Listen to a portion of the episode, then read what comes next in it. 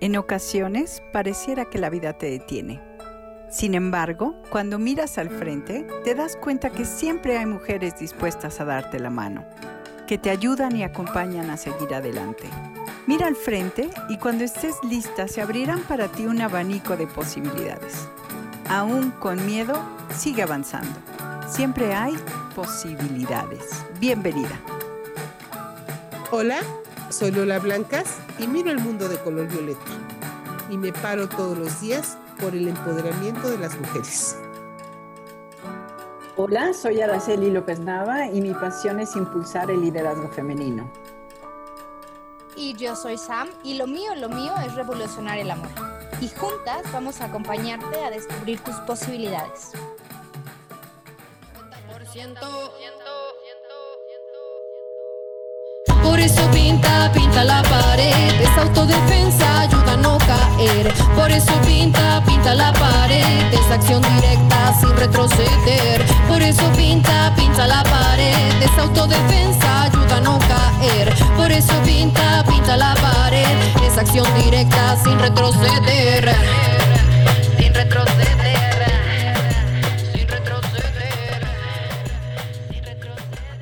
Pues buenas tardes a todas. Nuevamente estamos aquí muy contentas de haber conmemorado el día de ayer, el 8 de marzo, Día Internacional de la Mujer.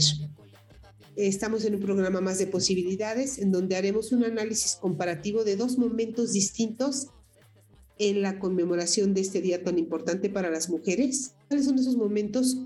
Un antes y un después de la pandemia. Todas sabemos que el 8 de marzo del 2020 hubo una manifestación multitudinaria que rebasó todas las expectativas que nosotras mismas teníamos. El Monumento a la Revolución se desbordó de mujeres, la ciudad, México se pintó de morado. Todo parecía que a las mujeres nadie nos paraba. El 9 de marzo, pues paramos las mujeres.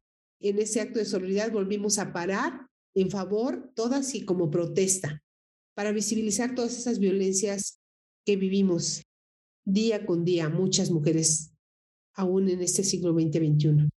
Y posteriormente estaremos haciendo una remembranza de este momento, pero también que pase en 2022.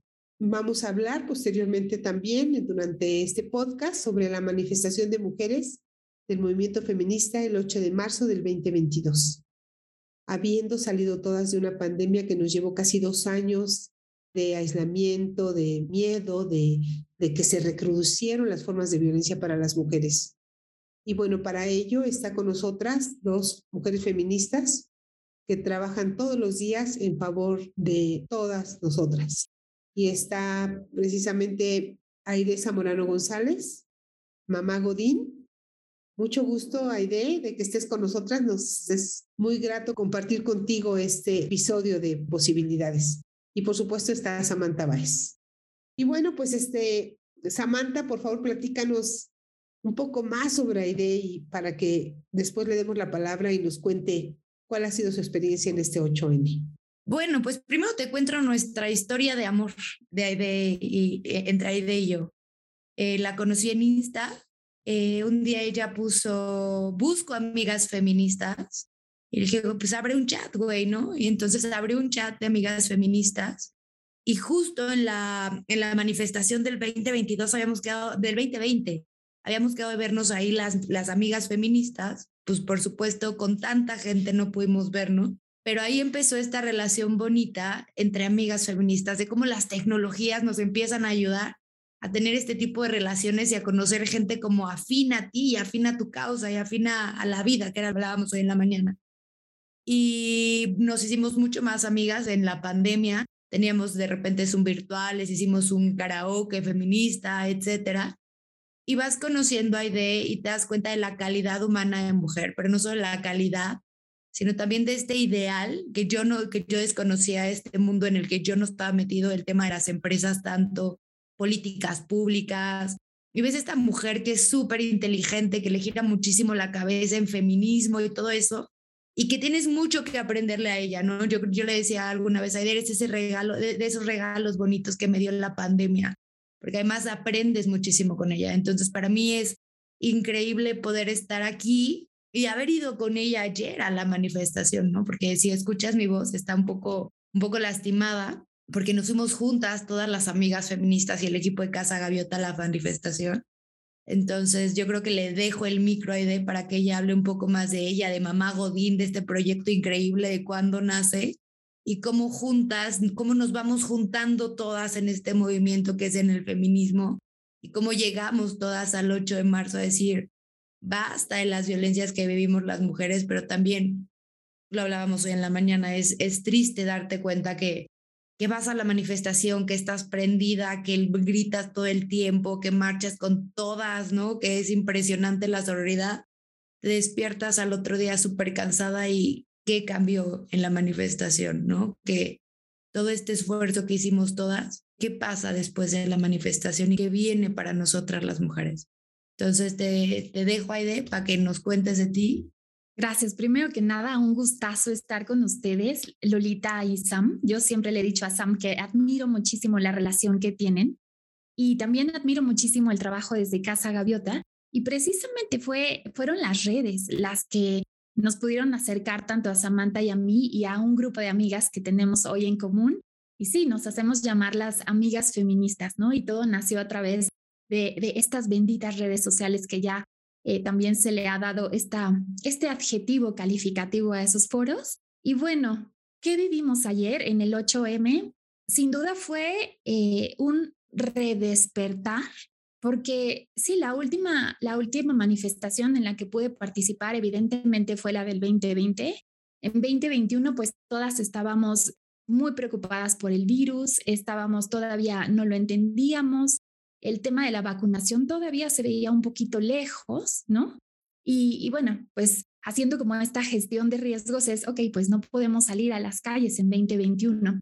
Pero no porque no hubiéramos tomado las calles en 2021 quiere decir que dejamos de luchar o que dejamos de existir. Al contrario, encontramos otras formas de seguir tejiendo redes de apoyo, encontramos otras formas de seguir levantando la voz y acompañando a, personas, ¿no? A identificar las violencias que, bueno, por años hemos eh, normalizado. Y ayer en la marcha se da justo ese momento súper poderoso, creo yo, en el que te encuentras con tus amigas y primero eso, el poder abrazar a, esas personas ya te da una energía impresionante, ¿no? Es como esa, incluso ese agradecimiento de, oye, estábamos a la distancia, pero otra vez nos podemos ver, nos podemos abrazar Incluso conocimos a una de ellas, ¿no? Que, que todavía no habíamos tenido esa oportunidad de abrazarla y ayer se dio ese día. Entonces es este momento mágico.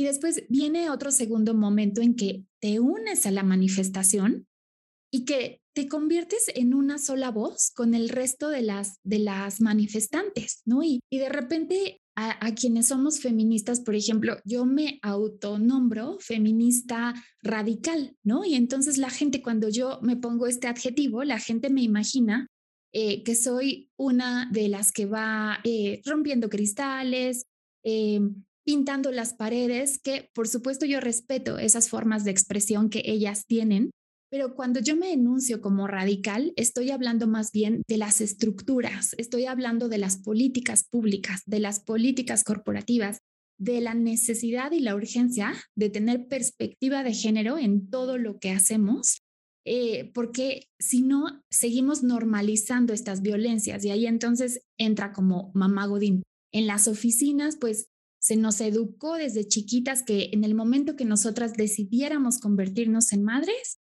hasta ahí terminaba tu vida profesional, ¿no? Es como, ok, ya decidiste tener hijas o hijos y, pues tienes que renunciar a tu carrera, que a lo mejor estudiaste muchísimos años, y, pero no puedes compaginar ambas, ambas esferas. Y ahí es donde trato de entrar para decir, esta falta de oportunidades que tenemos en las empresas, esta repetición de estereotipos y sesgos de género en la que ustedes me están diciendo que yo me tengo que quedar en la casa a cuidar a mis hijos, esa es una violencia que tenemos que erradicar. Y vengan, vamos a contestar el ranking, ¿no? Para, para que ustedes me digan cómo están violentando a las personas. Eh, y bueno, creo que ahí puedo cerrar como esta primera participación porque creo que podemos hablar mucho de lo que vivimos ayer, de esta energía, de todas las luchas y de todos los feminismos que te encuentras, porque así como no hay un solo una sola forma de ser mujer. Somos mujeres diversas y tenemos diferentes intereses y tenemos diferentes antecedentes. Tampoco hay un solo tipo de feminismo y todos los feminismos son completamente válidos. Y ayer tuvimos la, la oportunidad de vivirlos, de abrazarlos y también de aprenderles. Al lado de nosotras había una comitiva de maestras, maestras eh, de educación primaria que justo llevaban carteles denunciando a su agresor, ¿no? Y, decían que ellas habían perdido el trabajo porque este señor misógino claramente pues abusaba de su eh, rol de, tomador de decisiones y ellas perdieron el trabajo y, y gritaban, salir a luchar también es seguir enseñando.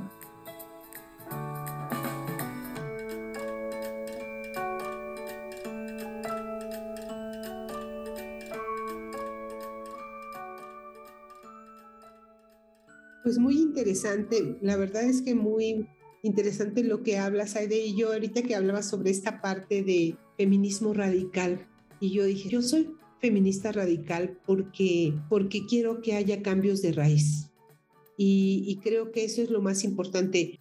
Y esta parte de feminismo radical que, que, que, cuando no conoces y no sabes a qué se refiere, lo ves así como que lo, lo relacionas con violencia, con actos de, de tal vez de anarquismo, o tal vez de, una manifestación de agresión que sí, que sí las mujeres desde Educación para la Paz tenemos la necesidad de, sacar nuestra agresividad que es natural del ser humano, más no la violencia, que es una respuesta a tantas violencias y que este feminismo radical tiene que ver con cambiar de raíz todas las violencias, todas las violaciones de derechos humanos de, de humanas que hemos tenido las mujeres. Entonces, este, creo que es importante mencionarlo. Y yo quisiera preguntarles algo. Yo no tuve la oportunidad de ir a la manifestación. Sabemos perfectamente que hubo una, una por parte de las autoridades, una información muy clara de después de una movilización extraordinaria que supera todas las expectativas en 2020, en donde las mujeres se desbordan, en donde las calles se pintan de morado, en donde en de la revolución no cabían más mujeres, en donde fue así como una, una cosa que, un fenómeno que ni siquiera nosotras como mujeres feministas imaginábamos que iba a suceder, que marcharon mujeres de todas las edades, de niñas, grandes, este, este, señoras ancianas, de todos los estratos sociales. Íbamos solo por el hecho de ser mujeres. Y creo que todas estábamos dentro de esa diversidad de feminismo del que hablas, también todas estamos buscando un feminismo, un cambio radical en la sociedad. Entonces, este, contrariamente a esto, en este 2021, como dices, no pudimos marchar y 2022 resulta que vamos saliendo de una pandemia en donde todas, estoy segura que muchas como yo, nos quedamos con ganas de ir a marchar. Pero ¿qué sucede? Un día antes o unos días antes sucede una situación en Querétaro en donde se desborda un movimiento en el fútbol que es... Se desborda la violencia, Se desborda la violencia. la Movimiento, ajá, en donde hay familias enteras y, y ves heridos y ves... Y entonces dices, y entonces empieza el bombardeo por parte de la, del sistema patriarcal que quiere contener a toda costa la expresión multitudinaria de las mujeres y entonces empiezan a hablar desde el gobierno, desde donde pueden, esta parte de eh, hemos detectado a 12 grupos, hemos detectado a gente, que, grupos de choque que van a llegar a, a violentar y entonces eso podríamos que pensar que inhibe a muchas mujeres, pero muchas otras Muchas otras mujeres valientes dicen, no, yo lo, yo lo hago, si tengo miedo, avanzo. Eh, que hablamos de eso mucho en posibilidades, o sea, aún con miedo, sigue avanzando, ¿no? Y creo que eso fue lo que hicieron muchas mujeres hoy, a vencer ese miedo, enfrentarlo, y a lo mejor ni siquiera vencerlo, enfrentarlo. Y caminaron con miedo, y hablábamos de esos miedos que te dan de después de la manifestación quedarte sola, pero eh, avanzaron con miedo pero con ese valor que tenemos las mujeres por luchar, por seguir adelante. y saber que hay muchas mujeres que lo hacemos de otras formas. Entonces... Eh, Oye, ahí te voy a parar, Loli, porque le estoy diciendo a Aide que durante la marcha no teníamos miedo. No avanzamos con el miedo. Eh, dicen que valiente es el que lo hace aún con miedo. Yo creo que nosotras llegamos a la marcha sabiendo que íbamos todas y que entre todas nos iban a cuidar. Sea, creo que eso es lo más importante, ¿no? Eh, ahí no avancé con miedo. Cuando salimos de la marcha, cuando ya no había gente, ahí sí te daba miedo porque regresas al sistema patriarcal. Cuando estás avanzando con las feministas, sabes que, que veníamos cuidándonos entre todas, viendo que no se nos perdiera ninguna, para dónde se nos fue, mandando ubicaciones, o sea, pero, pero sabíamos que veníamos seguras. Saliendo es cuando te da el miedo, ¿no? Y creo que muchas mujeres no fueron a la marcha porque nos dijeron que llevábamos bombas molotov y machetes y no sé qué tanto, y entonces Aide, Aide, Dani y yo en la mañana nos fuimos a poner listones en los parques de Polanco, listones morados, ¿no? Decíamos, aquí están nuestras bombas molotov, güey, ¿no? O sea, la bomba la traigo adentro, el enojo que traigo adentro, esa es mi bomba y no va a dañar a ninguna parte, más bien voy a hacer catarsis con todas mis amigas y con todas las que no son mis amigas por esto que las mujeres estamos viviendo todos los días.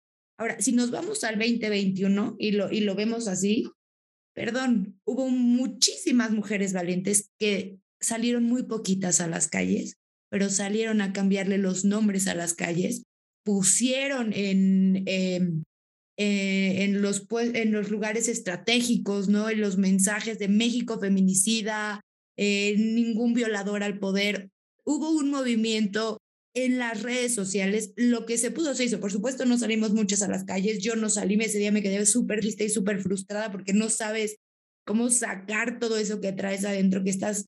Yo siempre he dicho que el 8 de marzo es mi día favorito de la vida. O sea, yo desperté cantando y decía, es que llegó mi día, es, es, es, este es mi celebración, este es el momento en el que todas salimos.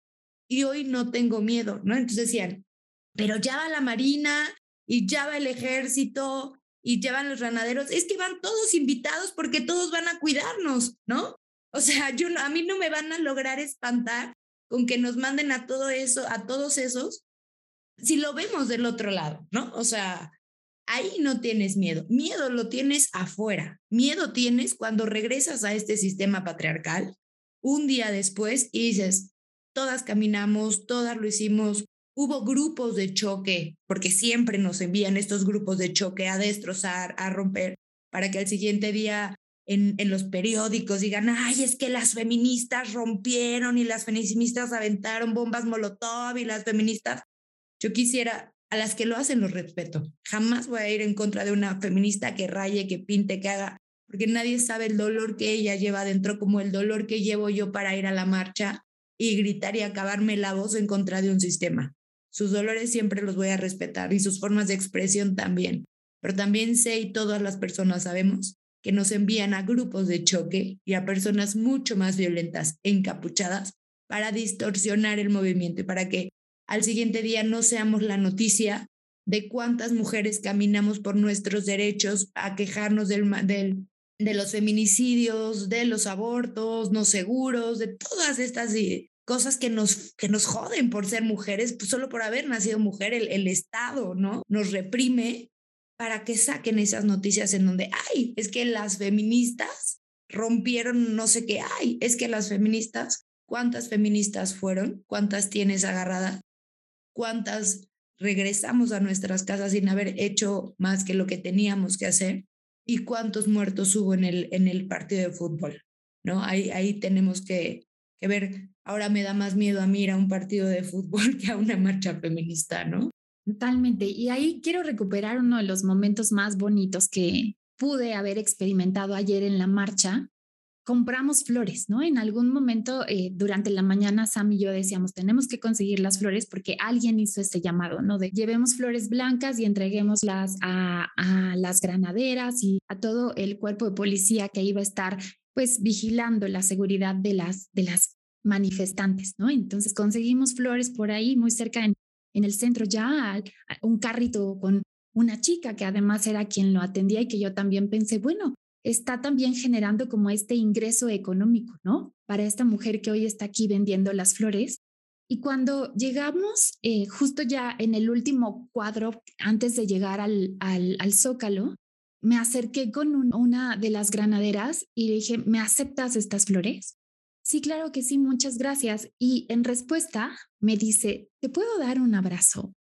Wow, se me puso el cuerpo chinito. Cuando la abracé, de verdad, otra vez, así, ya sabes que se te pone la piel de gallinita. Y fue para mí una expresión como mágica, porque dije, claro, es que todas, eh, yo comprendo que en ese momento ellas representan esta fuerza del Estado, representan una institución pública y es su trabajo, es su chamba estar ahí paradas y alguien les pidió que cubrieran, ¿no? La manifestación. Ese fue el rol con el que amanecieron y la asignación de tarea que amanecieron ese día. Pero no dejan de ser mujeres y no dejan de estar atravesadas por todas las violencias que nosotras vivimos diariamente. Entonces, te reconoces en la otra, en, en la lucha, y, y creo que el feminismo es el movimiento más fuerte que hoy tenemos en el país y pacífico, pero es el único al que yo le veo el potencial de poder crear una oposición real al, gobierno más feminista, que se hace llamar el gobierno más feminista. Estoy segura que de este movimiento van a salir voces eh, para el 2024 y van a salir opciones para también tratar de solucionar no solamente el problema del machismo en México que se reproduce en todas las organizaciones públicas y privadas, sino también para resolver temas como educación, como la gestión de la salud pública.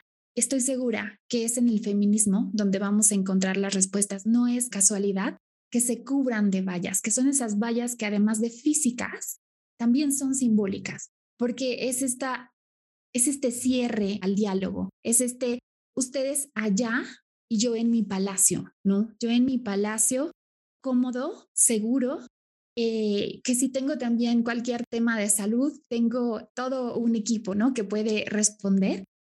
Y, y por eso está como este cierre físico, pero también simbólico de todas las ideas que ustedes traigan, pues siempre van a ser descalificadas con estos adjetivos de, ya señora, ya sé que no nos quiere. Eh, ay, esta mujer, ella es la rica de la familia, ¿no? Parece que tiene dinero, ¿no? Entonces, creo que nos han tratado de desvirtuar el movimiento y, y pues creo que nosotras tenemos esa fuerza y, y se saben que es un movimiento fuerte, que también salieron estas amenazas un día antes de la marcha diciendo, tenemos el conocimiento que vienen movimientos o grupos de choque que vienen cargados de bazucas. Yo quisiera saber si es tan fácil encontrar en la red cómo producir una bazuca, ¿no? Nunca se me había ocurrido hacer esa búsqueda. O si es tan fácil llevar, no sé, algún, alguna, alguna arma de guerra o es tan fácil conseguirla en este país, ¿no? Pero eh, creo que tenemos que seguir haciendo ruido, seguir levantando la voz y por supuesto seguir ocupando todos los espacios, porque hoy más que nunca necesitamos a todas las voces eh, presentes para lograr, pues sí, un cambio real en la realidad mexicana.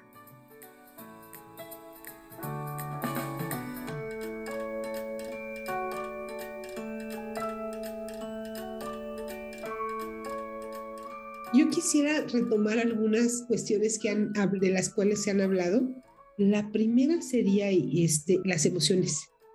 ¿Para qué marchamos? O sea, eso es una pregunta que, que yo quisiera hacerles a las dos, pero también, ¿qué pasa durante la marcha con las emociones? Ya, ya nos hablaron de varias, pero quisiera que, que pudieran describirlas aún más.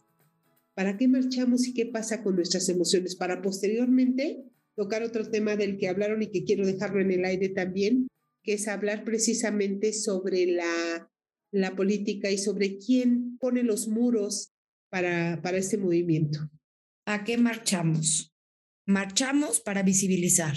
Creo que, creo que de entrada eh, sabemos que vamos a despertar mañana y que el cambio no va a estar, ¿no? O sea, quisiéramos que todas las que marcháramos y todas las peticiones que damos ahí y que todo lo que decimos fuera realidad al día siguiente, pero no lo es. Tarda, lamentablemente tarda mucho tiempo. Sin embargo, creo que es importante visibilizar, siempre visibilizar lo que viven las mujeres en México. El todos los días, más de 10 mujeres. Y además, por favor, hablemos del Zeppelin, que las chingonas, ¿no? Despertamos el 8 de, de marzo con un Zeppelin volando eh, por los eh, lugares más estratégicos de la ciudad. Yo decía, bueno, pero estas son unas chingonas, ¿no? Una noche antes ya estaban en el Palacio México Feminicida, ya habían ido a, decorar, a hacer arte, e, esta forma de expresión que tenemos porque necesitamos sacarlo.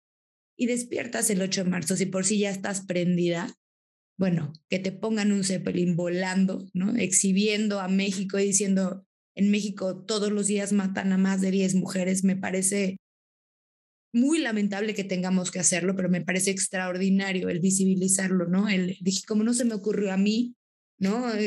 Porque yo no tengo esta calidad de ideas que tienen mis amigas, estas chingonas. La otra es, bueno, vamos todas a la marcha. Por supuesto, fuimos un poco menos, ¿no? Lograron espantar a muchas mujeres con, con el tema de la Marina, con el tema del ejército, etcétera. Fuimos menos que en el 2022, pero fuimos mucho, en el 2020, pero fuimos aún así muchísimas mujeres, ¿no?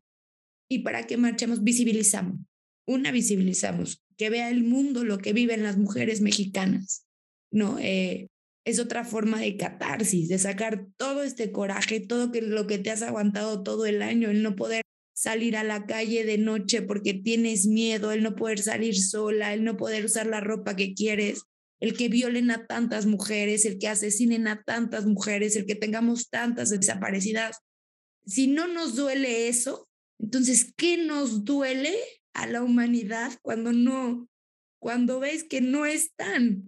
Cuando, cuando ves a las mamás de estas mujeres y dices, y yo no las alcancé a ver en el Zócalo y me moría por llegar ahí, pero ya había, habían movimientos, ¿no? Dices, carajo mundo, si no te duele esto, entonces, ¿qué te puede doler? Si no te duele la guerra que viven en otros países, si no te duelen las mujeres que están matando, qué clase de humanas y humanos somos que no nos duele, que pasa, que nos pasa desapercibida, ¿no? Entonces creo que es una forma muy catártica de liberar todo ese coraje que se nos acumula durante todo el año, el despertar y ver todas y yo te corregiría, Samantha, durante toda la vida. Claro. Sí, y creo que durante toda la vida, y no solamente de nuestra vida, sino de nuestras madres, abuelas, bisabuelas, traemos un coraje y un dolor acumulado de muchas generaciones anteriores. Creo que hasta de el, de, el, de, el hecho de, de, la malinche de Eva, de que hayan sido, ahora lo entendemos, ¿no? O sea, aquí es el dolor, no por ser mujer, sino por la forma en que te tratan por ser mujer. Entonces, este, sí, sigan, por favor. Es una forma de liberar todo ese coraje. Va más allá de un año, va más allá de tu propia vida. Entonces, sí creo que es una forma de liberar ese coraje, ¿no? De, de, de hablar, de expresarnos, de gritar, de poder salir. Y creo que es el salir juntas. Yo decía, es que es mi día, es que es mi día. A veces la gente no entiende por qué digo es mi día, porque es mi día que me siento libre, saliendo acompañada con todas y exigiendo por todas, ¿no? Es es, es la revolución, ¿no? Es, es, es, ser parte de la historia que dices, ni una más cabrón. O sea, y no es a un hombre, es al todo el sistema, a todo el patriarcado, es al presidente, a los ministerios públicos, ¿no? A toda esta gente que no tiene una sensibilización, que no tiene una empatía y que no le duelen la vida de las mujeres. Eso, por lo menos yo salgo a marchar por eso. Por eso creo que Digo, es que este es mi día, este es mi día, siempre lo digo, ¿no? Y, y lo sigo pensando y ya espero con ansia que venga el próximo día. Y en el tema de políticas públicas, yo creo que Aide podrá, podrá abordarlo más, ¿no? Yo solo creo que es para mí una catarsis emocional también por el tema al que me dedico, ¿no? Y exigir políticas públicas y todo eso que yo no domino, ese ya es, le paso el micro a Aide para que nos hable de ella. Cuéntanos un poco de tus emociones, de por qué marchas, para qué y por qué, y de, las emociones que se van sintiendo a lo largo de la manifestación. Creo que, que esta parte que hace Samantha de describir las emociones que ella va sintiendo, el por qué marcha, por catarsis, por, por, porque creo que también es una fiesta de unión entre mujeres. Totalmente. esa, esa fiesta, de, esa, esa unión de almas, y si lo vemos desde la parte energética, esa, esa unión de energía que se mueve y que finalmente va generando un cambio, porque reconocer que la, que la así como reconocemos que las violencias y manifestamos nuestro dolor, nuestro, nuestro coraje y toda la impotencia y todo por todas nuestras ancestras, también tenemos que reconocer que se hace una fiesta y un reconocimiento de todas las ancestras feministas y mujeres que se han parado todos los días porque logremos esto, esto que logramos. Entonces, esta energía que se junta ante semejante manifestación, que, que, yo creo que sí fueron muchas y que fueron, pero que se, se hizo diferente, no se hizo todas a, las, a tal hora el Monumento a la Revolución, sino que se fue desplegando desde las dos de la tarde porque la marcha duró mucho. Iniciaron a las dos de la tarde y fueron saliendo y eso estuvo padrísimo porque no se concentraron tantas mujeres en un solo momento, sino que, que duró. O sea, fue una manifestación diferente, que fue, hubo citas a diferentes horas y esto ayudó a mucho a que, a que, a que aparte de que durara mucho, se manifestaran la mayoría. Pero cuéntame tú, ¿cómo, ¿cuáles son tus emociones? ¿Qué pasa? ¿Cómo, ¿Cómo vibras y cómo vives la manifestación? Claro que sí, Lolita. Bueno, primero, eh, ¿por qué marcho? Primero marcho por mí, porque en algún momento me prometí no volver a dar esa, ya sabes, como por sentado mi silencio. No, o sea, me, me prometí no volver a dejarme, ¿no? Y eso significaba no volver a dejarme de nada ni de nadie, incluidas hombres y mujeres, porque el patriarcado tiene voz de mujer y de hombre también. Nos han educado tan profundamente a través de la escuela, a través de nuestra familia, a través de la historia, de los medios, que nos la llegamos a creer, que, que venimos al mundo para sufrir, para existir en virtud del otro. Yo existo en virtud de ser la hija de, la esposa de, la mamá de, ¿no? Pero marcho por mí. Primero, porque me prometí no volver a dar la comodidad de mi silencio. Y entonces ocupo lugares. Y para mí ir a la marcha es ocupar un lugar. Eh, sé que mi presencia o mi ausencia no hace la diferencia en la marcha porque las mujeres van a seguir ahí, pero, pero el, el hecho de estar a mí me da esta certidumbre de estoy contribuyendo y porque el resto del año trabajo en este tema un poco más complejo de tratar de cambiar el sistema, ¿no? De convencer a las empresas, de acercarme con eh, las legisladoras que me han abierto las puertas del Senado para escuchar cómo podemos incidir en políticas eh, públicas que cambien la realidad del mundo laboral para las madres precisamente en, en el país. Y también marcho por mi abuela, marcho por mi mamá, por mi hermana, por supuesto, y por mis hijos, que son hombres, ¿no? Eh, porque mis hijos también pueden contribuir a, cambiar estas, estas realidades. Yo, por supuesto, no tuve una abuela feminista. Siempre he pensado, cuando mi abuela murió, eh, que tiene seis años, eh, ella falleció cuatro días antes de Navidad. Y me acuerdo que en la casa, en, en, la familia, hacíamos esta reflexión de, ay, mira, la mamá se, se, se murió cuatro días antes de Navidad, pero nos dejó todo listo para la cena. Y lo romantizábamos de una forma y después yo entendí y le expliqué a mi mamá y a mi esposo y a mis hermanos que esa era la, el producto de la violencia que mi abuela vivió toda su vida, porque de ella se esperaba si iba a ser Navidad, si iba a ser Semana Santa, si iba a ser la festividad que ustedes quieran, de ella se esperaba que hubiera una comida lista en donde no participaban los hombres de la familia, en donde a las hijas y a las nietas se esperaba que participáramos.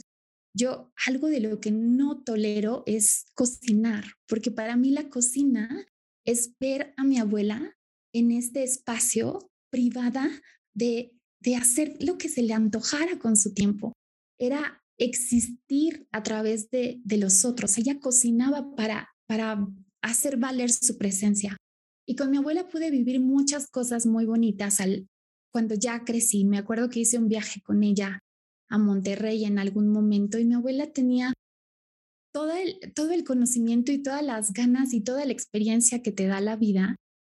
Y, me acuerdo que me llevó a mi primera entrevista de trabajo porque mis papás andaban de viaje y me dejaron el coche y mi abuela me llevó a la entrevista y me dijo, yo te espero en el coche, no te preocupes. Y era justo marzo, yo empecé a trabajar en marzo, el 16 de marzo.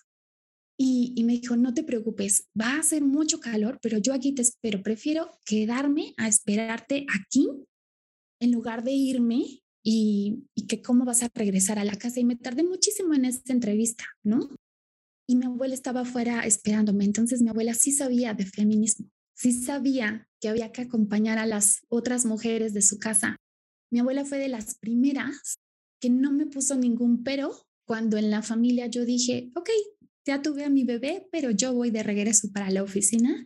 Ella me dijo algo así como, si eres feliz, hazlo.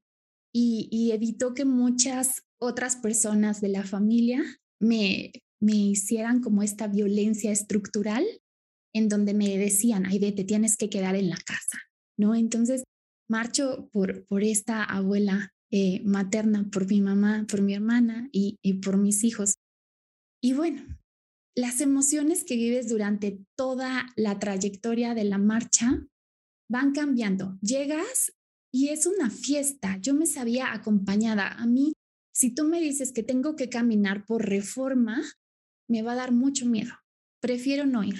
Prefiero quedarme en casa o tomar el coche y recorrer en línea recta, pero no lo voy a hacer. No lo voy a hacer sola.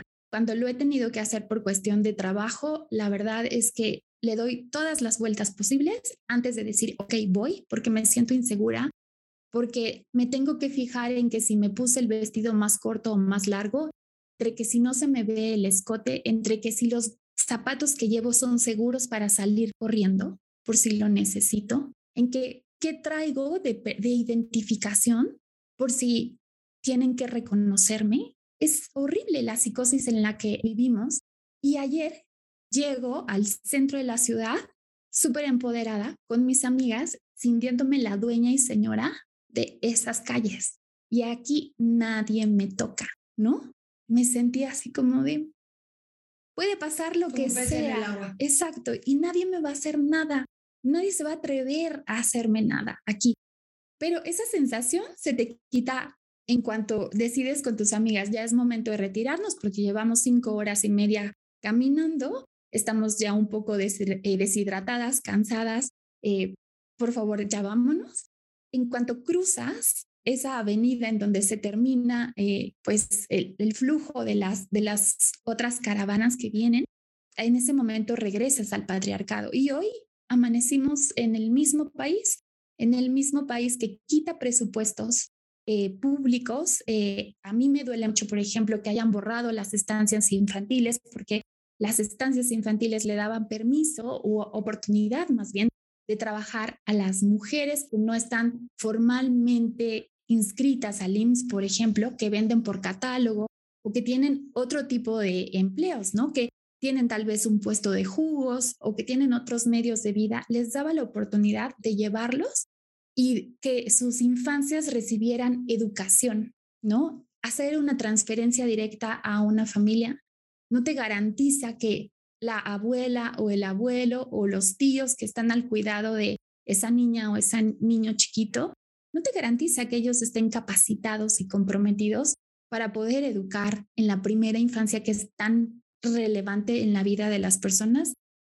No sabes qué van a hacer con, con ese dinero. No tenemos las competencias técnicas como país para pretender que somos capaces de educar a la nueva generación si esos valores, entre comillas, esos usos y costumbres son los que hoy nos tienen viviendo 10 feminicidios al día.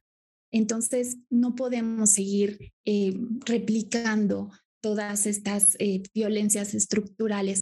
Me duele también mucho cuando borran el programa de escuelas de tiempo completo la, hace un par de semanas, porque otra vez me pega, pega a la voz que yo ejerzo eh, sobre las madres trabajadoras otra vez es esta falta de perspectiva de género en la que asumen, ah, bueno, los niños van a la escuela de 8 de la mañana a 2 de la tarde y ya después tú estás ahí para atenderles, ¿no? Pero no piensan que tu horario en la oficina termina por ahí de las 5 de la tarde, si, si bien te va, ¿no? O 6. Y bueno, ¿qué decir de las colegas que trabajan en instituciones públicas, ¿no? Eh, que son las 11 de la noche y siguen mandando correos, ¿no? Entonces, esta falta de perspectiva de género nos grita todos los días, su lugar, señoras, es en la casa. Ustedes están en función del otro, ustedes están para eh, seguir proveyendo esta, estas tareas de, cuidados. Y, no, estamos listas para tomar todos los espacios públicos, todos los espacios en el mundo privado y en las organizaciones sociales, ¿no? Que nos corresponden. Y no estamos pidiendo más, estamos pidiendo exactamente lo mismo que los hombres siempre han tenido.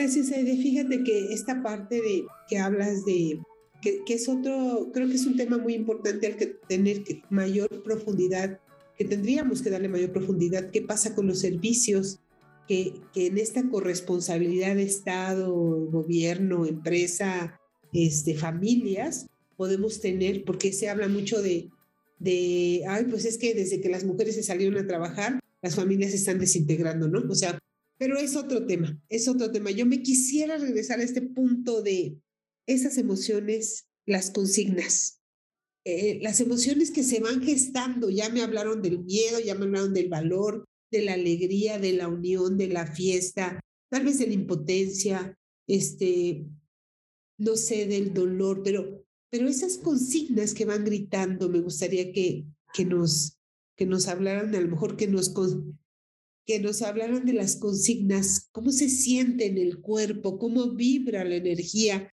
entre todas las mujeres que son amigas, que son aliadas, que se unen. O sea, ¿qué pasa?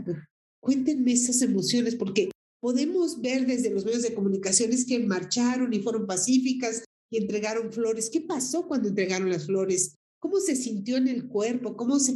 Esas emociones quisiera que pudieran describirme como todas esas emociones que fueron sintiendo a través de los bailes que se dan en las... Eh, hay que ponerle cara, esa cara de colores que se da en una manifestación con emociones diversas. Escríbanlas, por favor, porque creo que eso es lo que falta cuando damos una noticia, profundizar en esas emociones. Voy a decir mi experiencia. Eh, yo llevaba el megáfono y de entrada sientes una responsabilidad grande porque tienes que animar a la banda, ¿no? O sea, porque es una forma de animar a la banda. Y creo que cada que gritaba, todas mis células sonreían, ¿no? Cada que gritaba, mi cuerpo sonreía. Yo decía, mañana no voy a tener voz, pero a mí no me importa. Estamos todas felices, mi cuerpo está sonriendo, mi cuerpo baila, se mueve, grita, ¿no? Y, y, cuando gritas alerta, ¿no? Es, y sabes que todas las demás van a gritar contigo, que no estás loca tú gritando, no, no, no, que vienen un chingo, ¿no?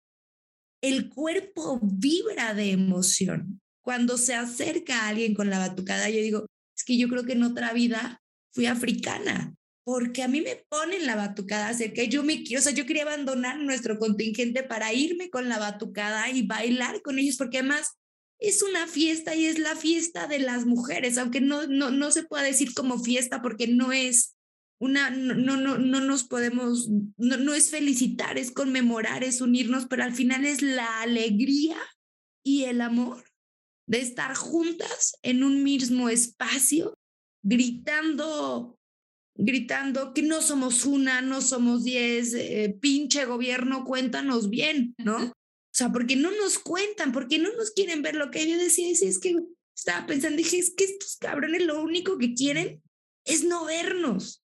No quieren voltear a vernos, no hay oportunidad de diálogo con el presidente. Nunca han dicho ni Sheinbaum ni él, las organizaciones, los colectivos, las mujeres nos sentamos con ustedes, tengamos un diálogo, pero con el narco sí hay. Con el narco sí hay, con nosotras no hay. No hay esa apertura, no hay no hay esas ganas cuando somos el 51% de la población mexicana. Y cuando damos muchísimo dinero a México también, porque muchísimo del dinero que, se genera en México es también gracias a nuestro trabajo. Dinero em, desde los trabajos, desde los trabajos informales, ¿no? Pero al final de cuentas es dinero, dinero del que se mantienen también a ellos, si somos mujeres que pagamos sus sueldos para que hagan un trabajo digno por nosotras y no nos quieren ver. Cuando vas gritando todo esto, sacas el coraje, por supuesto, pero también tu cuerpo vibra. O sea, yo me decían, si te hubiera hablado alguien, no sé quién, en el momento de la manifestación, ¿qué hubieras hecho? A mí nadie me cambia esta cita con mis mujeres. O sea, yo a todas las amo en ese momento y prefiero esto a, cualquier otra cosa. O sea, no hay, no hay un precio, no hay ninguna persona, no hay nada más importante. Yo me acuerdo cuando nos decían, eh, si, si, Samantha puede dar una conferencia el 8 de marzo, eh, cualquier día, a mí invítenme cualquier día. El 8 de marzo yo no estoy para nadie porque el 8 de marzo es la cita más importante de mi vida, ¿no? Entonces, son muchísimas emociones, es una felicidad y una euforia y una adrenalina tremenda y el gritar todas estas consignas, por supuesto, y, y por supuesto también viene el dolor, ¿no? El dolor de cuando las nombran, cuando hacemos, cuando todas levantamos los puños, cuando haces esos minutos de silencio en las que todas nos callamos por todas las que nos arrebataron. Es, es, es una bomba de emociones por dentro que tienes que ir procesando. Por eso te dicen, después de la, de la manifestación hay que procesar, ¿no? Hay que darse un tiempo para, para que todo esto baje y se asiente porque son demasiados, son muchos extremos. Es el coraje, la alegría, la felicidad, la tristeza, el dolor, la impotencia, ¿no? Eh, viene todo acompañado en, en unas horas. Entonces, eh, de pronto eres una bomba. O sea, si, éramos una bomba molotov, sí, cabrón, sí lo éramos. Pues traemos todo adentro, ¿no? O sea, volteame a ver y déjame entrar a una mañanera y déjame te explico de lo que te falta a tu gobierno más feminista del mundo que ha existido, ¿no? O sea, porque cómo te explico que ponerme todos esos murales y me dices, cámbiame la versión, son murales para que hagan arte y después de aquí les montamos una obra, una, les ponemos una explanada en donde toda, todo esto que rayan y todo este dolor se vuelva arte para las mujeres y puedan ir a verlo, ¿no? Y, e, es una forma de respetarnos. No nada sería, más. Y sería, y sería un mural, y sería un monumento que reflejaría un momento histórico.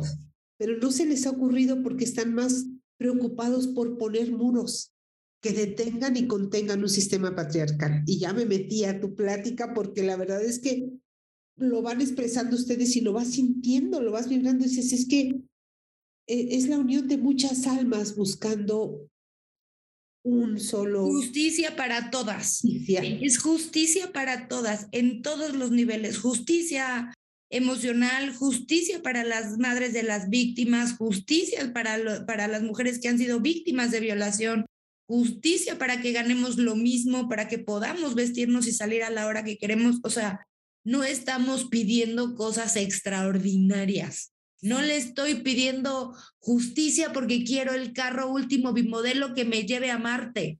Estoy pidiendo mis derechos y mi seguridad, que son cosas a las que todas las personas tenemos el derecho por el simple hecho de existir. Y me sales con esas vallas, o sea, cámbiamela, ¿no? Acércate a nosotras. Y no, no, no, nos tiene más miedo el gobierno, ¿no? O sea, demuestra todo el miedo que nos tiene cuando podríamos ser tan aliados, porque la cosa es solo negociar, ¿no? Yo invitaría al presidente y a su gabinete a tomar cursos no solo de sensibilización, de sensibilización, sino de negociación pacífica de conflictos con expertos, porque hay gente muy fregona que te puede decir, para, para parar esto que hay con las mujeres y con el narco y con muchas cosas, son cosas de negociación. Yo te doy, tú me das. Busquemos un equilibrio. El tema de que las policías se unieran a la marcha, lo, lo comentábamos en la mañana, a mí me llenó de felicidad de decir, es que sí, güey, o sea, es que yo no las agredo, no estoy de acuerdo porque creo que son mujeres que merecen todo mi respeto porque porque todos los trabajos son dignos, pero mi necesidad en este momento no me hace estar detrás de una hay un aparato este, ¿cómo se llaman? Ay, de lo que los protege, ¿no? El, Sí, Bueno, eso todo el mundo sabe. Escudo. El escudo protector, ¿no? O sea, mi necesidad, gracias a Dios, no me hace estar ahí, porque son humanas. Y dicen, es que es, es, em, pudo, ser, es, pudo ser planeado por el gobierno. Pues si está planeado por el gobierno, qué chingón les quedó, porque nos acercan a ellas, porque somos mujeres. ¿Por qué no, por qué no nos hacen esos acercamientos con más personas en donde podamos dialogar? Si es planeado o no, tomemos todo lo, bonito, lo positivo. A mí me hubiera encantado estar ahí, brincar con ellas, ¿no? Si les pagan por eso, que les paguen, porque todas merecemos una remuneración económica y esa es nuestra chamba, ¿no? A mí me pagan por, por eh, luego digo, yo soy muy afortunada porque me pagan por leer, me pagan por estudiar, me pagan por ayudar, por ser rebelde, por ser desobediente. Ese es mis, eh, así me gano yo la vida, ¿no? Y amo mi vida. Entonces, ella es su trabajo y si les pagaron por eso, qué chingón que haya más, pero necesitamos mucho más acercamiento para poder cambiar la situación.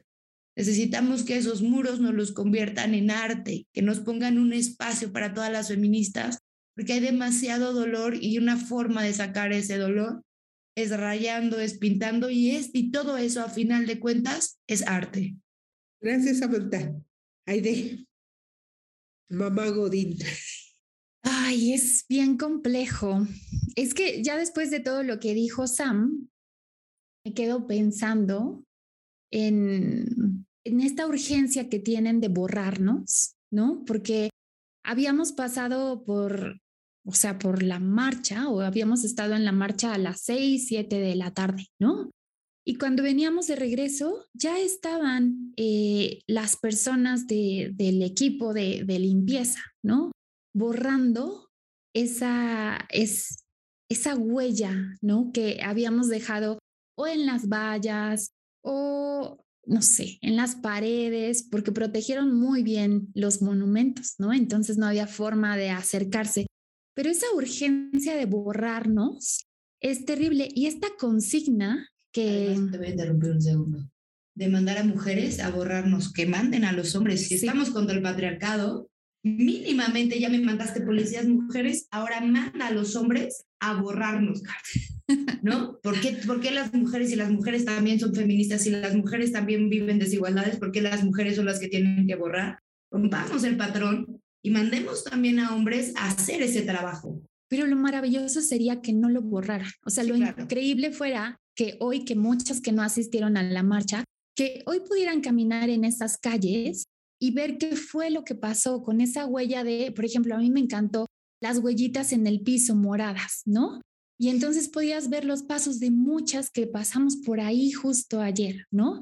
O em, todas eh, las pintas en el piso, también que habían mensajes em, exclusivos y también muy inspiradores algunos. La gente debería de poder verlos, pero me imagino que hacen esto porque, claro, al ser el cuadro principal de la ciudad, pues también es atracción del turismo, pero el turismo sabe eh, la masacre interna que vivimos. Convirtámoslo en En- arte. en- en Dejémoslo México, y digamos, este es el camino de las mujeres y hagámoslo arte, ¿no? Totalmente. Y yo era la que le pedía a Sam las consignas. Y yo, a ver, échate ahora la del gobierno. Y creo que esa fue la que más cantamos, ¿no? El de eh, no somos una, no somos diez, pinche gobierno, cuéntanos bien, porque somos el 51% de la población en este país. 51%, por eso nos tienen miedo, porque saben que si nos articulamos como hasta ahora lo hemos hecho, saben que somos el contrapeso, ¿no? Para todo lo que, todas las omisiones que han tenido, y, y no solamente en el tema de la reducción de violencias y el entendimiento del machismo, y cómo sus eh, instituciones públicas reproducen todos los estereotipos, saben que podemos y que le sabemos a muchas otras cosas, ¿no? Saben que participamos en el mundo de la ciencia, saben que participamos en el mundo de la medicina, ¿no? Y entonces nos tienen miedo. Y ese borrado que hacen al minuto que termina la marcha es este mensaje súper poderoso de queremos desaparecerlas, pero somos 51% de mexicanas. Y no nos van a desaparecer. No nos van a borrar, Lolita. No es tan fácil. Y, y puede ser que nuestras voces se queden en, en los ecos, en los ecos donde yo tengo la, la, voz de mi abuela o el recuerdo de mi abuela, ¿no? Por supuesto que en algún momento vamos a ser parte de esas historias, pero las nuevas generaciones que hoy nos están viendo y que están aprendiendo cómo eh, hay que apersonarse en los lugares y, y, sacamos energía de esta marcha. Para mí la, la, la marcha de ayer fue revitalizante. Fue un momento donde pude sacar todo el estrés, se me olvidó la guerra, se me olvidó el tema de la pandemia, ¿no? Se me olvidó que estoy sumamente estresada, que estoy medicada, ¿no? Porque así me dejó la pandemia con ansiedad al tope, tratando de cubrir este rol de cuidados, este rol de trabajo de tiempo completo, este rol de mi activismo eh, feminista. Se me olvidó todo eso porque tuve la oportunidad de vivir y compartir un espacio súper bonito. Y entonces toda la batería que fui a tomar ayer es mi gasolina, bueno, no, ojalá, mi, mi energía solar para hacerlo más amigable con el ambiente, es mi energía solar para de aquí a la siguiente, ¿no? Y, para seguir trabajando, alzando la voz y ocupando todos los espacios. Que para mí no es solo la energía solar, es la fuerza que nos da a Casa Gaviota seguir todos los días trabajando por nuestra misión. O sea, creo que es toda la fuerza que a todo el equipo de la asociación nos viene dando la fuerza, el poder estar, el poder visibilizar, el poder gritar, para poder continuar con el trabajo que hacemos en la asociación.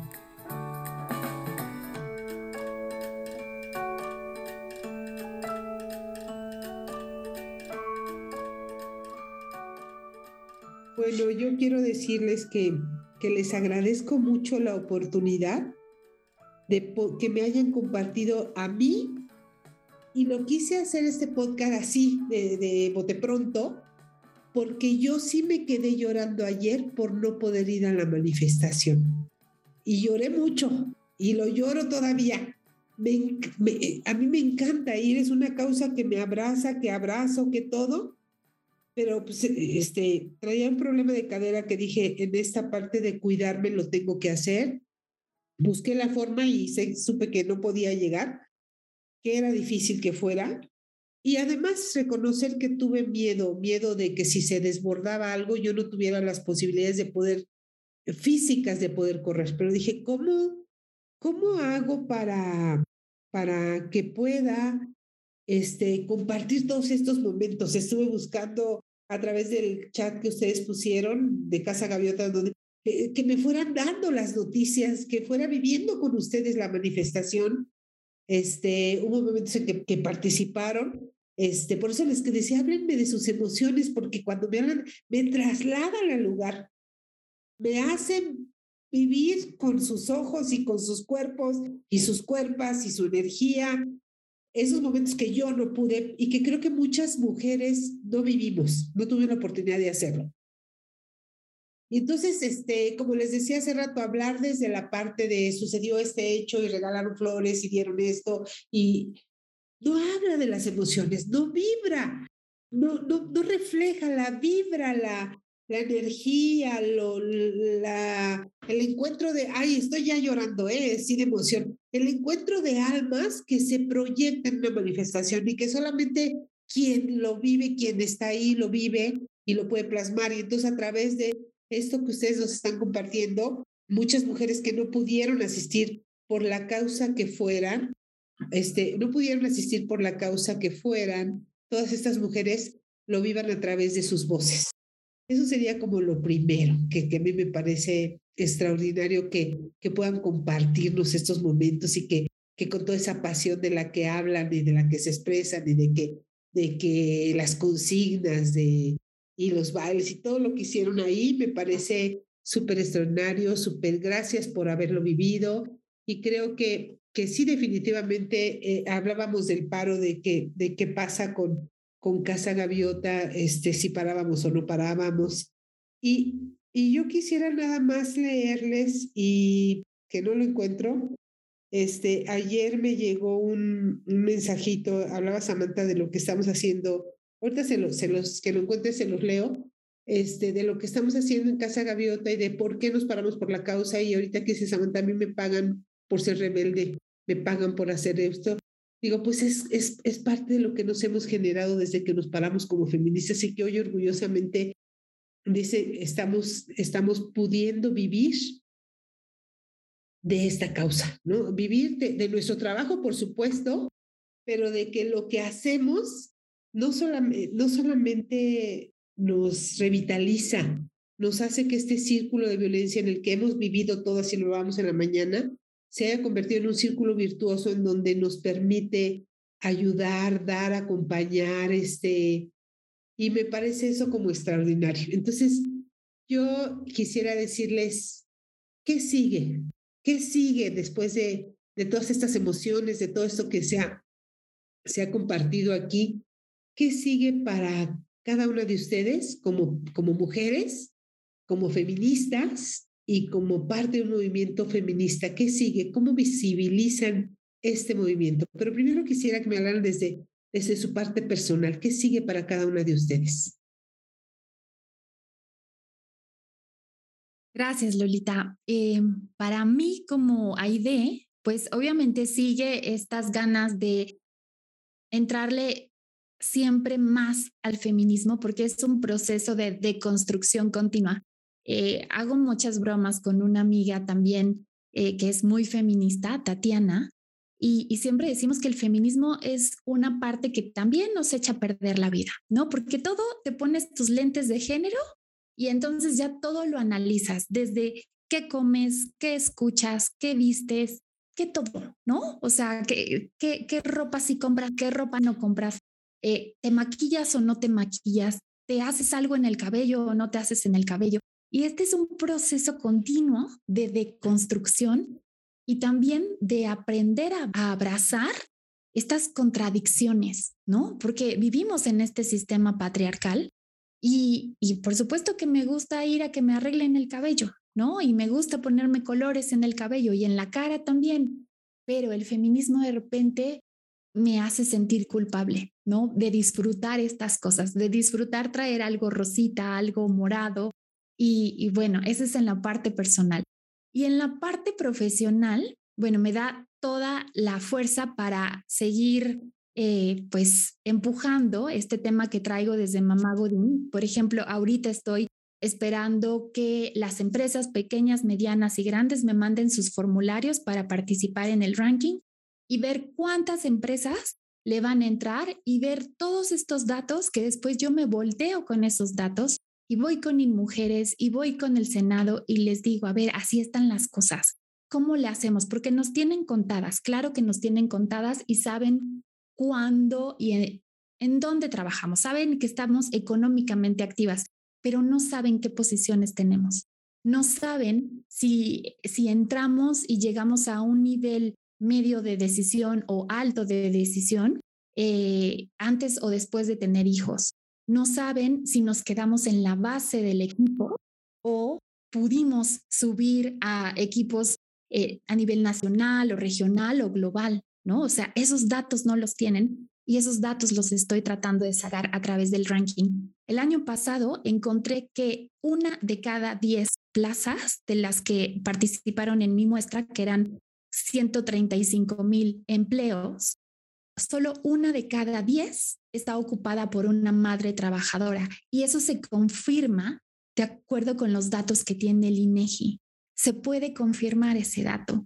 Es dolorosísimo, que solo una de cada diez tenga la oportunidad de decidir y de acompañar esta vida profesional y esta vida de la maternidad, ¿no? Que hay que quitarle también mucho estos conceptos de los cuidados y que podríamos hablar en otro momento de la economía de cuidados y cómo sí participan en los cuidados el Estado, eh, el mercado eh, y la sociedad en general, ¿no? Entonces, eh, a mí me da esa, esa pila para, para seguir buscando y que espero que en algún momento, en unos años, cuando yo les cuente, bueno, ya llegué al momento en el que estoy encontrando que hay 50% de madres trabajadoras o que hay un 60% de madres trabajadoras. Creo, no estoy segura si lo voy a alcanzar a ver viva, pero estoy segura que voy a hacer todo para dejar este camino entretejido y que no lo voy a hacer sola. Por eso yo también abrazo mucha, mucho las, las alianzas que puedo llegar a formar, ¿no? En este caso, eh, agradezco siempre que, que, las redes hayan puesto en mi camino a Sam, ¿no? Y, a otras tantas personas que se han ido sumando a la, a la causa de Mamá Godín.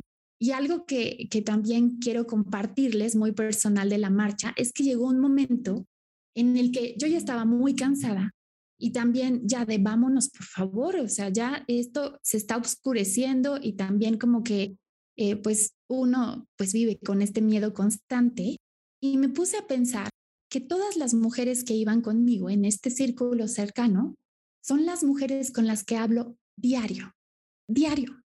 Y entonces dije, ¿qué hice? Puse todos los huevos en la misma canasta. ¿Cómo me pasó esto? Si nos pasa algo, pierdo a todo mi círculo cercano, ¿no? Eh, eh, ¿Con quién, ¿Con quién me voy a quedar? ¿Qué va a pasar? Dije, qué desacierto. Pero ese era el miedo hablando, ¿no? De voy a perder a mis amigas más cercanas que están aquí caminando conmigo. ¿Por qué hicimos esto?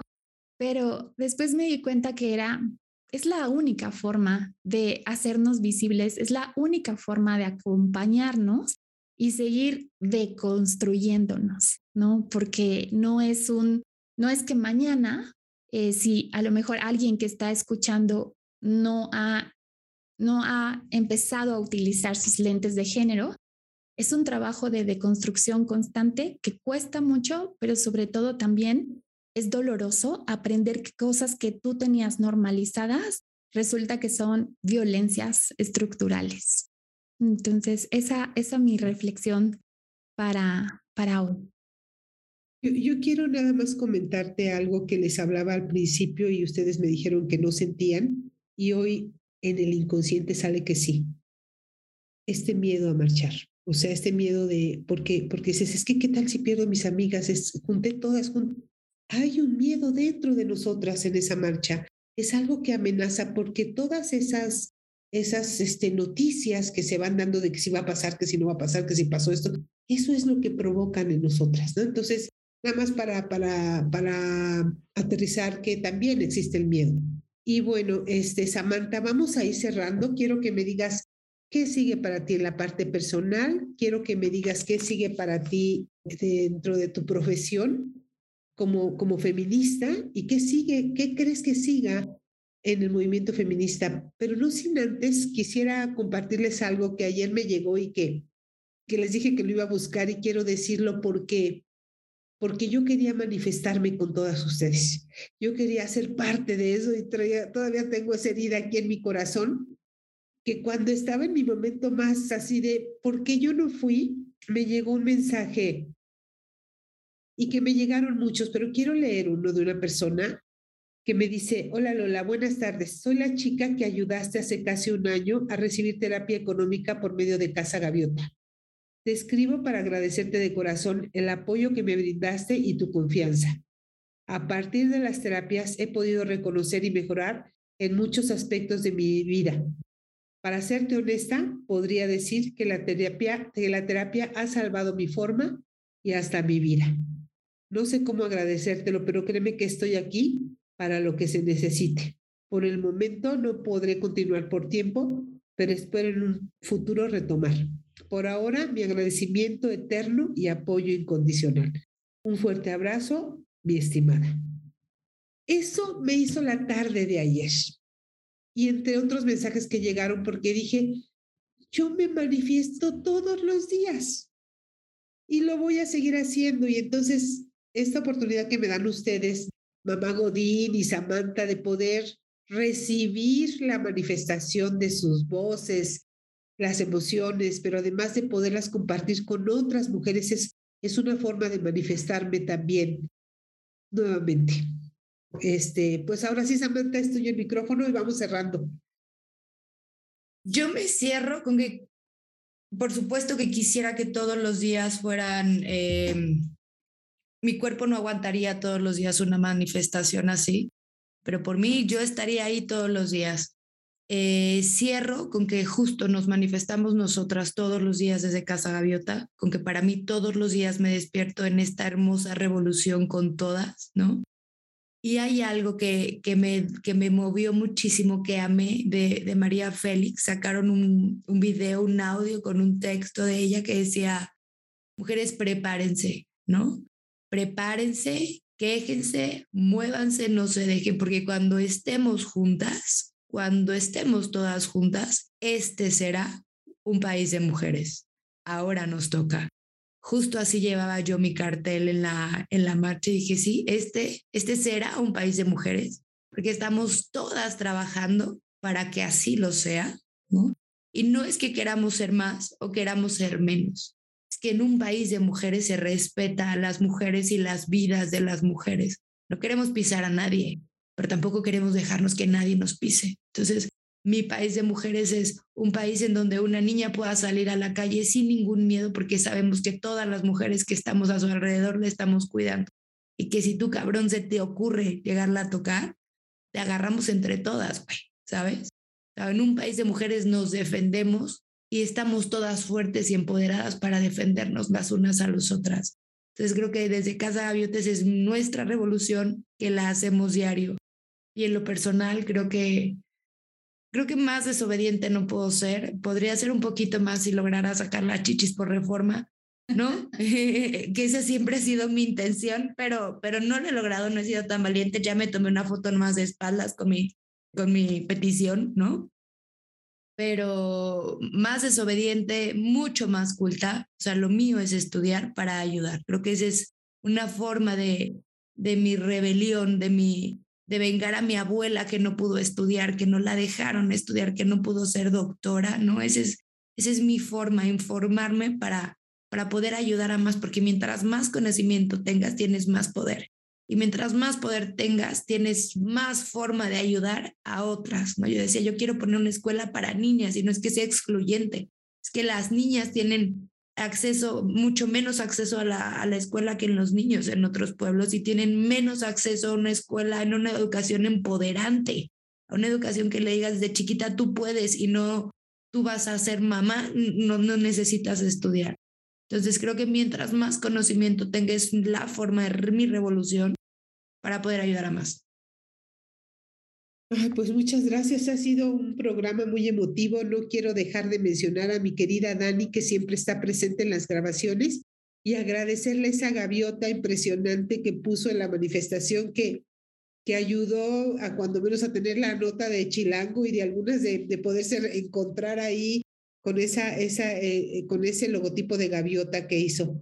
Este, muchas gracias a todas, gracias por estar aquí, gracias por marchar por todas las que no pudimos Gracias por ser esa voz, por describirnos claramente cómo fueron las manifestaciones y solamente recordar siempre que este movimiento feminista es el movimiento más pacífico de cualquier movimiento en toda la historia de la humanidad. Y con la frase de, de Gandhi que dice la paz es la búsqueda constante de la justicia. Y eso es lo que estamos nosotras, construyendo paz. Y justicia y la paz no es mantenerte pasiva, es moverte para conseguir la paz. Sí. ha sido el movimiento más pacífico de la historia, sí, pero hay que recordar que la historia, ¿no? Las revoluciones no se hacen con bandera blanca, también, también se mueve la gente y también hay pintas y también hay, pues, eh, hay cosas mucho más violentas, salen con armas y salen a matar gente y nosotras es nuestra revolución y tenemos todo el derecho a romper, a rayar a pintar hasta que nos volteen a ver, porque no hemos encontrado una forma para que lo puedan hacer. Y pues con eso terminamos y le sugerimos a quien, a quien estaba pidiendo que se limpiaran las calles, las hubieran dejado, porque es parte de la historia, es parte de, de que a lo mejor estas personas que no marchamos ir a, ver lo que, a ese arte y esa expresión de todas esas mujeres que se atrevieron el día de, de ayer a, unir sus almas, a unir sus corazones, a, a unir su lucha, su causa por un país más igualitario y más justo para todas y todos. Gracias y nos vemos en el próximo capítulo de Posibilidades. Adiós. Bye, gracias. Alerta. La justicia no se asoma ni crea, ni no creas que hay esperanza de que por tu mano se nivele la balanza. Tu majadería ya no alcanza, sumisión no pido, manifestarme con gritos de confianza. Mi garganta no se cansa, no, no.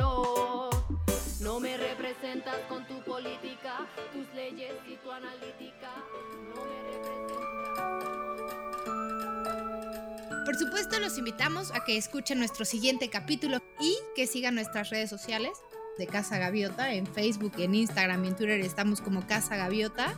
Y no se pierdan ninguno de los capítulos de posibilidades, porque juntas encontraremos la forma de romper con todos esos estereotipos y con todos esos mitos con los que durante muchísimos años nos han tenido educadas. Vamos a aprender la forma de poner nuestra atención y nuestra intención en crear nuevas posibilidades.